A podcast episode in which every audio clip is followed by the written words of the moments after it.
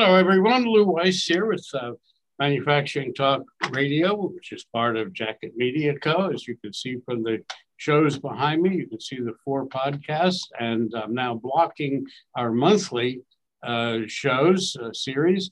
However, when I do a, a walk off, you can pick up on that as well. So today we have uh, Tim. Welcome back from your vacation. Hey! I, I gather that the glaciers are finally melted in Wisconsin. They have, yes. Yeah, that's good to hear. Good to hear.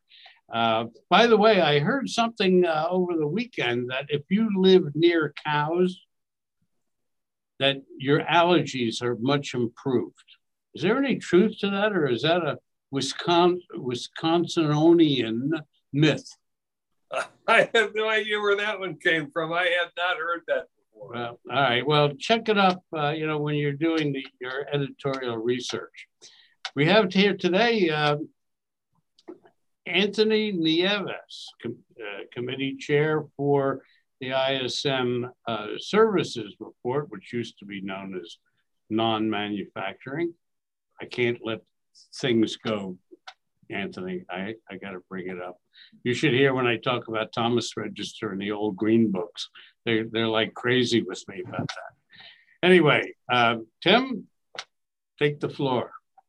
So, Anthony, reports continue to remain good coming out of ISM as you guys collect data from your respondents.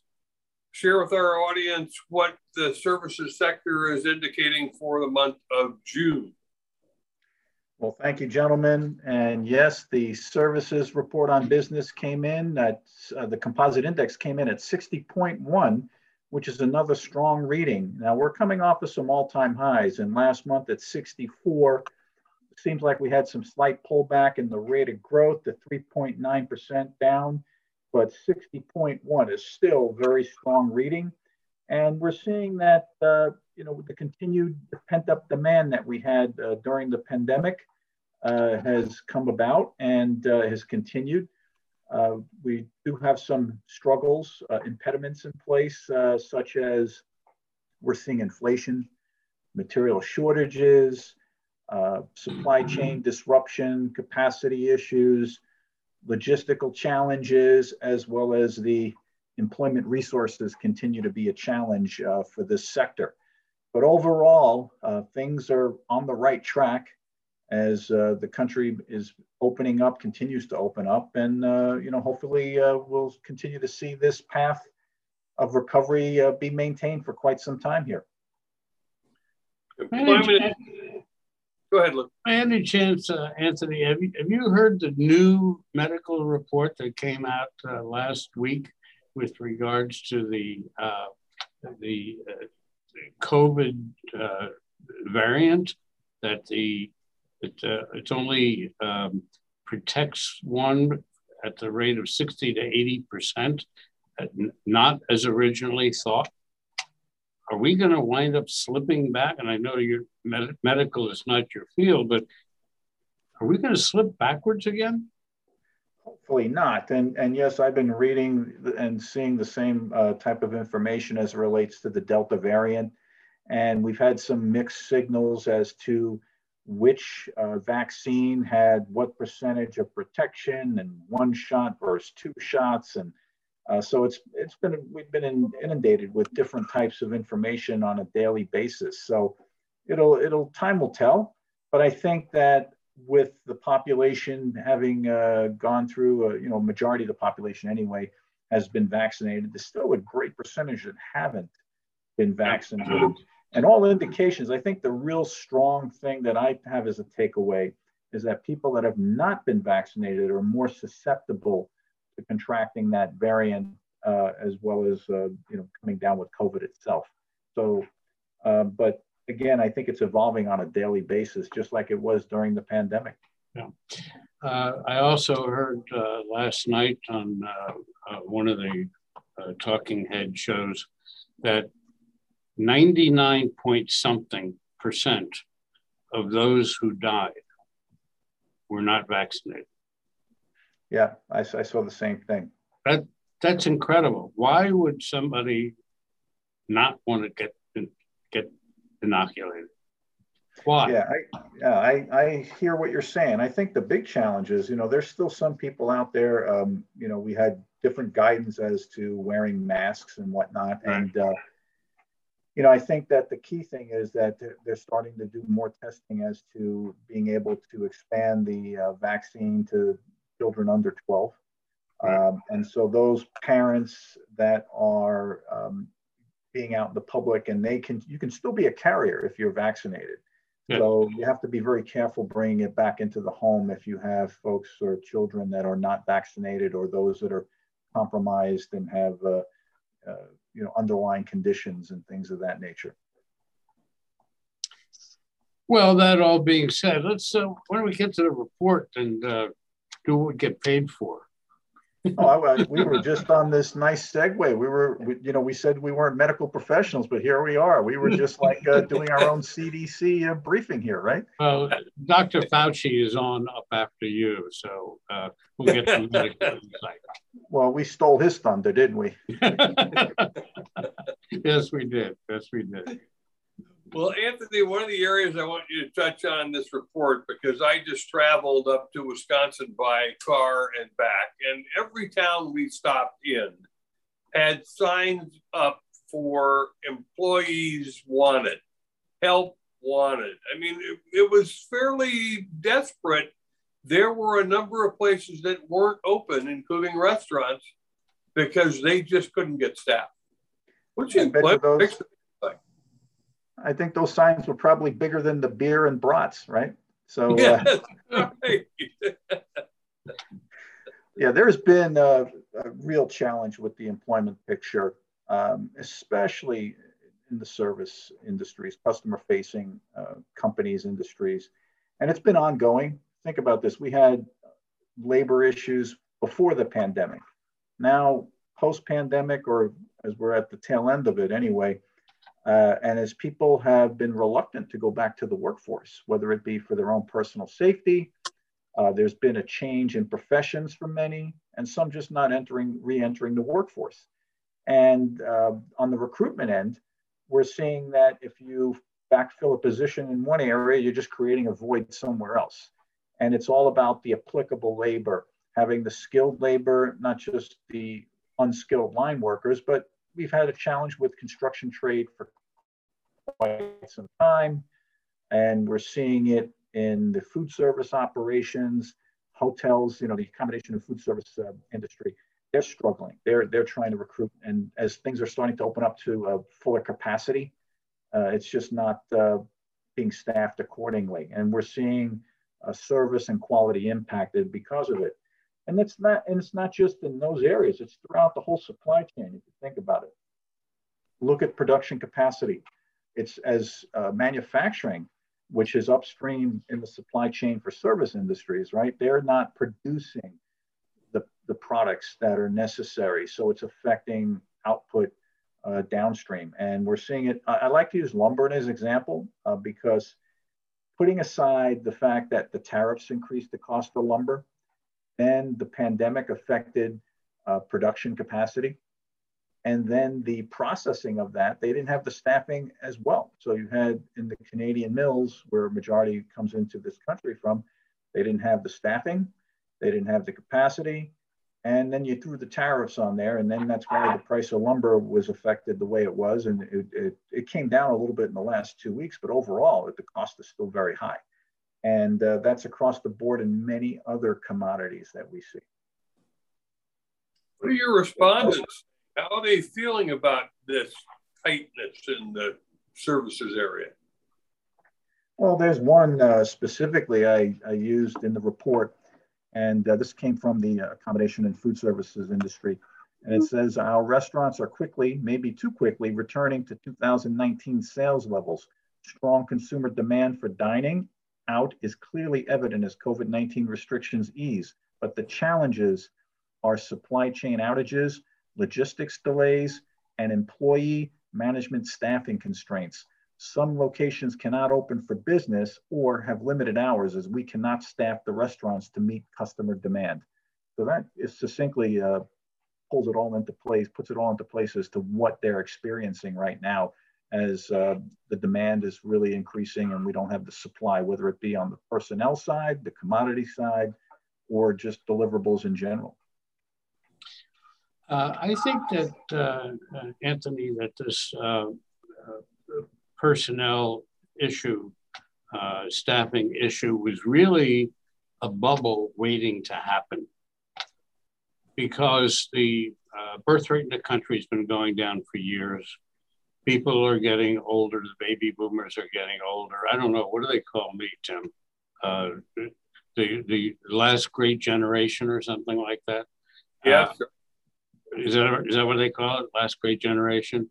Um, so this was just waiting to happen. We needed an excuse that people say, well, you know what? The hell with it. I'm done. Uh, I'm I'm going to sit on the porch, strum my banjo, and drink from the jug. Um, and there are people that are changing their professions. Uh, people are going back to school. Uh, even those who are older in their 40s, uh, you know, they've got they've got some reason now to satisfy their life goals, and they're using uh, COVID and their job as a hangup for that. They're they're doing they're looking to do other things. I'm still going back to that picture of the porch and the jug, and I'm thinking this Norman Rockwell type painting right now. So, anyway.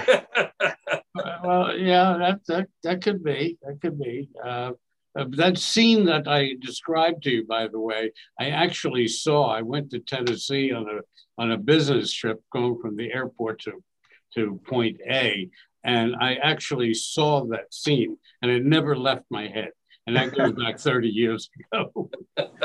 well, you know, you you actually touched on a great point, and we've actually discussed this in the past on the show about how even the generation of today is not like it was in the past, where you had apprenticeships and families that were plumbers or electricians or carpenters. We're not seeing that, especially with the advent of technology. And everyone wants to be uh, the next technology guru. They want to be a, uh, you know, the Facebook or the, the Tesla or something along those lines. And uh, we're not seeing the, uh, the labor pool evolve. And because we still need trades, we still need the output from those trades. It's not just going away. You can only automate so much. And uh, we're not we're not getting the the resources for it. Even Jeff Bezos finally said, "That's it. I've had enough," and he's stepping down as uh, a CEO of, uh, of Amazon. Uh, I guess you could do that when you're worth what five billion. yeah, and you want to fly to the moon, right? You want to go into space. I, listen, we all got our priorities. Exactly. I think Tim Fiore, you know, he has mentioned this a number of times about how we're not seeing the cultivation and the development as it relates to trade schools and things of that nature uh, compared to how it was in, in the past. Um, and you know these are very respectable positions and, and industries and jobs that are needed, and we're just not getting it. And it is affecting uh, much of the production capacity in the country. There's a, an organization that I'm part of called VEI, Virtual Entrepreneurship Initiative. And they teach in high school for one year or two years, I believe, uh, how kids can start companies and become entrepreneurs. And um, it, it's a credited course. And uh, they've got 500 schools throughout the United States now teaching that course to the uh, seniors and uh, uh the 11th and 12th graders on how to become entrepreneurs. And it's uh, really very successful. But you know, 500 schools is going to produce 5,000 kids maybe a year, and only 20% of them will ever really become entrepreneurs. So I'm not sure how uh, viable it is, but it's a great concept. Sure, definitely. Okay. Anthony, what sectors are doing well in the services sectors report, and what are lagging? Well, great question. And when we look at, um, especially with the uh, composite index and we see the various industries. And it's not as, um, uh, there are two industries actually that um, uh, could be doing better. say to, uh, so to speak, but when you look at the ones that are, there's 16 of the 18 that are reflecting growth right now. And the two industries reporting a decrease are real estate rental and leasing and agriculture, forestry, fishing, and hunting. All other industries are doing quite well. Now, interesting enough, real estate rental and leasing is the biggest contributor to GDP for the services sector. And that includes, uh, you know, not just home sales and, and new home builds, but it's also that leasing and rental component in there as well. And the reason why that industry has pulled back some is inventory's down, right? So inventory is down. Uh, there are homes that are selling above listing price across the country, not just in California where it's always been that way, kind of tight market, it's real expensive housing, but you're seeing it in places like Florida where realtors are getting 20, 30 grand above list price. Out here, some of them are getting 100 grand above not, list price. Not on the East Coast. Well, different different ball game. Different yes. ball game yes. for sure. But as the overall impact of this this industry, there has been a pullback there. In the agriculture, forestry, fishing, and hunting, that's more capacity related than anything else, and that's why month over month that is down if you look at um, overall and what's going on, uh, I like to differentiate between the economy versus business conditions, right? So, uh, business conditions, we have some impediments, as mentioned earlier in the show, but certainly the economy is doing well right now. We do have challenges with pricing, uh, cost pressures, material shortages, uh, logistical challenges, we're seeing backlog increase, supplier deliveries are slowing, inventory is depleted because we had successive months of all-time highs and with production down had to come from somewhere. So there was a burn off of inventory. So all of these things are creating uh, this, this, uh, this vortex that we have right now and what's affecting us in the sense of an impediment to business conditions, but not, um, I would say, really negatively impacting the economy. Could the rate of growth be better? Yes, but then we'd have to worry about some other issues such as overheating and what might evolve from that. But right now, uh, the demand is definitely exceeding the supply. We did talk uh, last week with uh, um, uh Tim uh, about the chip industry. And over this weekend, I, I saw a follow up to that where the chip industry is not going to get any better. It's going to be a long, long time, which means that aerospace, automotive in particular, is going to be negatively impacted uh, for some for quite some time going into the future. No question. I mean, we see certain manufacturers they were releasing a vehicle, right? Not to give free out advertisement to any of these companies, but they were releasing a vehicle. They had to put it on hold because they could not put it through production because they didn't have the chips. How about this? Because of the shortage of vehicles out there, lease vehicles are actually being traded in above their residual value right now. Whoever thought that would happen? Right? really? Yeah, it didn't happen in the days when I leased cars. No. So, Anthony, has the chip shortage also affected the services sector? Since, of course, it's downstream from manufacturing, but does it have any direct impact on services? Oh, absolutely. Absolutely. It, it affects, it's a disruption um, to the, the industry, automotive industry, right? Uh, leasing industry, which, you know, rental leasing, um, and also just on the supply chain itself. We don't have the uh, uh, production of vehicles out there, whether it be right now, we have a shortage of not just truck drivers, but trucks. Mm-hmm. So it's definitely impacting uh, what, what happens upstream eventually uh, rolls downhill, right? Goes downstream. Right, right. The shortage of the shortage of vehicles is going to bring back the autonomous dirigible I've already heard a futurist talking about that, where they'll be able to carry five, six, seven uh, truckloads of goods and merchandise uh, within two, three days crossing the country. We'll start seeing pictures like we have uh, in the past from underdeveloped countries where they're, you know, carrying a, a, a truckload on a bicycle, right? Yes, Trying to but, but Navigate. it's not history. Go to China.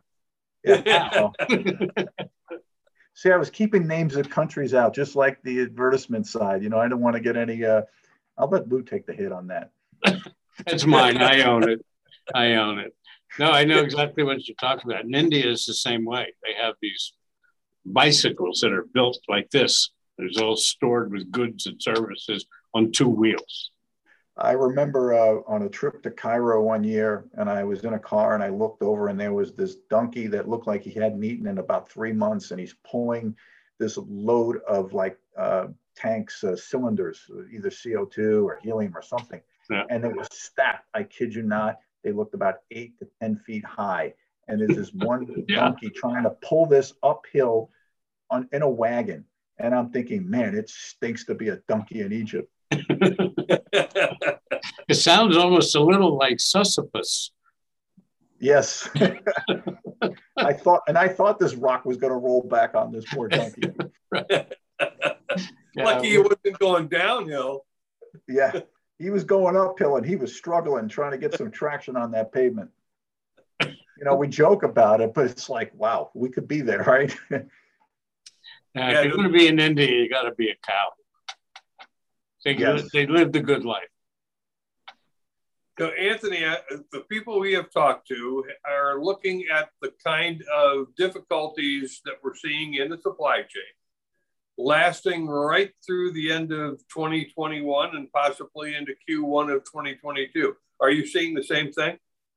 I think so. I mean, we're, we're already, you know, at the midpoint here for 21.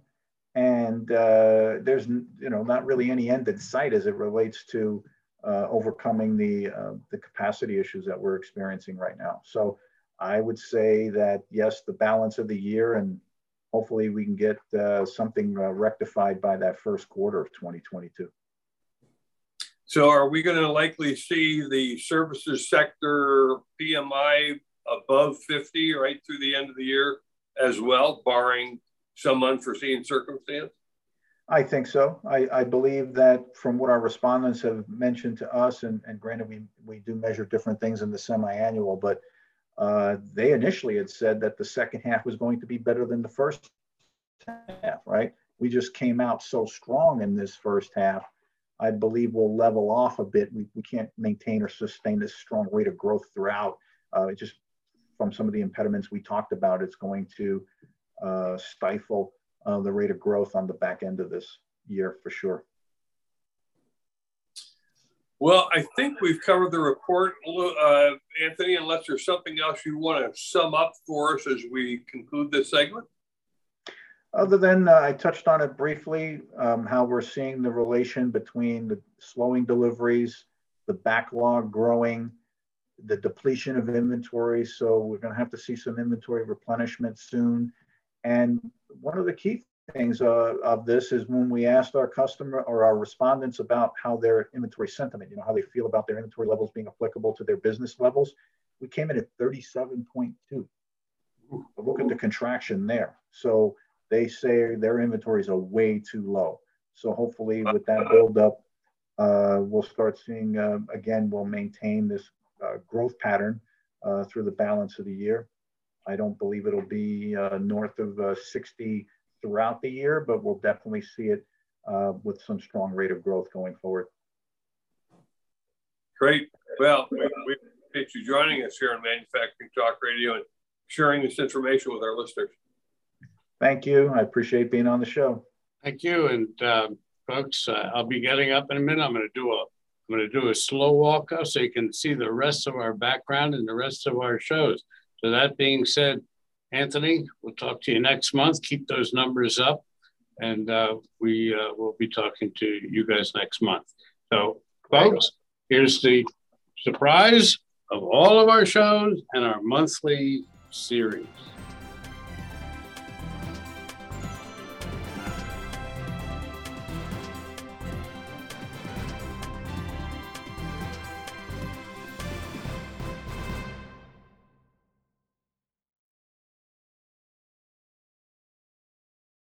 This podcast is a part of the C Suite Radio Network. For more top business podcasts, visit c-suiteradio.com.